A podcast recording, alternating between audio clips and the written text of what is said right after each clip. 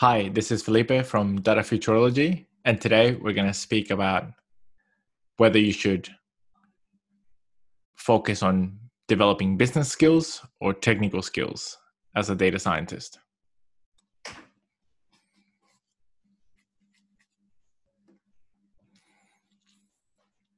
This question comes up all the time when people are thinking about what to do with their careers.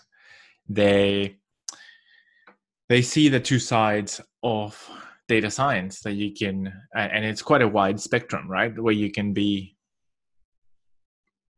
moving closer to the business side developing what's seen as soft skills as as communication skills influence leadership and a lot of people see that as a path to have higher impact with their work but it means that they they are taken away from time that they could be coding uh, learning more about algorithms, data preparation, statistics, getting things into production, uh, etc.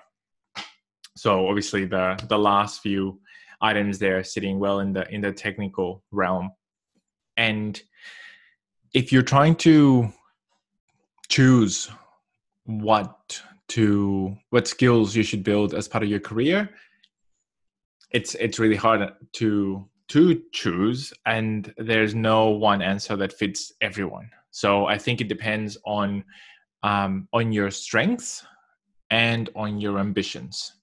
So and and the strengths is things that you're naturally good at uh, better than other people. Focus on things that people come and ask you about.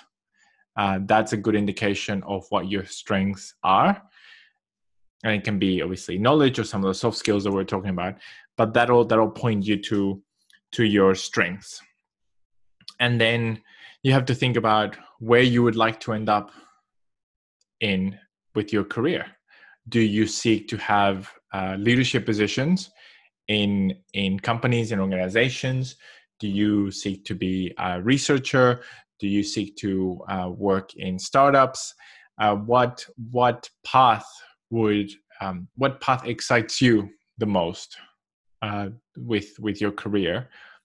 And having an understanding of those ambitions you can start to craft a plan where your roles are miniature versions of the end goal so you can start to get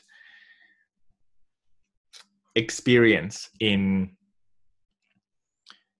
the skills that are required to be successful in that end role. And i've had i've had people that they for example they want to be a manager or a team lead and they're stuck in a um, in a team of peers right?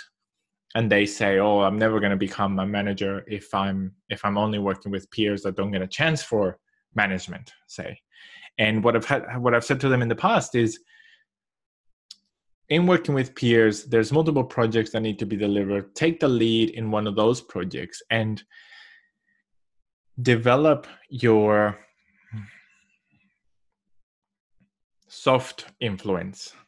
Um, so if we think of hard influence as being from power, so when um, your superior, uh, when your boss asks you to do something, they they have sort of this um, this organizational hierarchy power right that they're using. But when you're working with peers it's a lot more about influence. Or if you're working with areas that don't you don't report to the same area uh, to the same person and you're from different areas of the business you have to use your softer influence. Um, and getting getting uh, yourself to lead projects and initiatives that you might be working with with teammates uh, that that starts to, uh, to help you practice your influence also your leadership your management skills because generally the the person that a group will defer to is the person that has a plan and generally a well thought out plan that other people can't sort of think of anything better on the spot as they're discussing. And then they go well that one sounds the best. Let's go with that. So um so if you're prepared then you will start to uh, get the influence that will allow you to start developing those skills that you want to develop if that's the the path that you want to go down so it definitely comes from these two sides of your strength and your ambitions. Your ambitions will highlight areas that you need to build strength in if you don't have them yet. The only thing that I would like to caution you on is blindly following what you enjoy. So I think that if you if you only focus on the work that you enjoy today, I I find that that's not a very strategic way to go about crafting your career because sometimes I've seen people have what is from an outside perspective seen as a very successful career where they're you know day in day out year after year they're doing work that they really enjoy but then they get burned out or then they lose the love of it. I've seen people that have gone through to get a phd in a particular specialty and then the day after they come out of the phd program they never want to work in that specialty again. I've seen people that become executives and heads of large businesses or large parts of a business and then they completely switch careers because they don't want to work in that line of business ever again.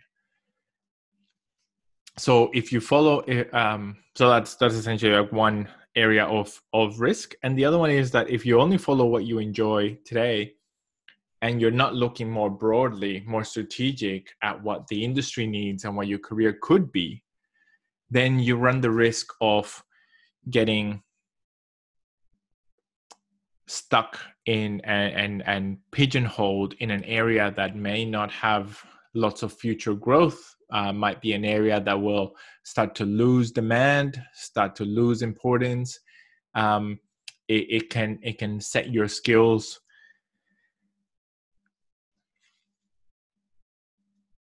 it can it can make your your skills um, be irrelevant in a new developing world like in, an, in, a, in a world in the world that's that's uh, the in the future that we're where that we're moving into. And i've had i've had people that have applied for jobs in my teams either as software engineers data analysts or data scientists or data engineers. I've i had i had one one guy in particular that he um he applied for that engineering role and he had had uh, 15 years experience coding in Lotus 123, which was a, a program from like the 90s or early 2000s, maybe. Um, and he'd been coding in that basically the entire time. And then he realized that his skills were, uh, uh, the demand for his skills was coming to an end and that he wanted to switch to something, but didn't have any experience, hadn't done any, any courses, anything like that. So in his case, he just kept doing what he enjoys, time and time, uh, day after day, year after year after year, and um, that meant that he wasn't having a broad enough vision of their of what their skills could or should be. Um, so definitely one that I recommend is to to think broadly about what will be needed in the future, uh, what is needed now, and how that lines up with what are your strengths and your career ambitions and the overlap of all these, the intersection of all these um, these circles or Venn diagrams will give you a good sense of where you should head to. Um, and I think that overall, the the wider you can cast your net when it comes to interests and skill development, um, the generally the better. I think that where we are as an industry today, we in and in data science uh, and and definitely when it comes to business we need generalists. We need people that understand the end-to-end uh, value chain and that can create products uh, change organizations and have an impact that uses the whole value chain in order to provide something to the business or to the market that had that, so they can have the the, the impact the business impact um, that is required. And that will always be the case for what's needed in leadership. In leadership you need uh, people that understand that end-to-end process and that and that have a, a vision of how it should fit together. Um,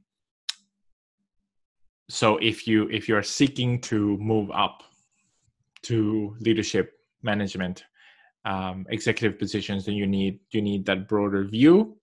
But obviously it's not for everyone. And as an industry we um, data science is in super high demand and we need people with lots of different types of mix of skills.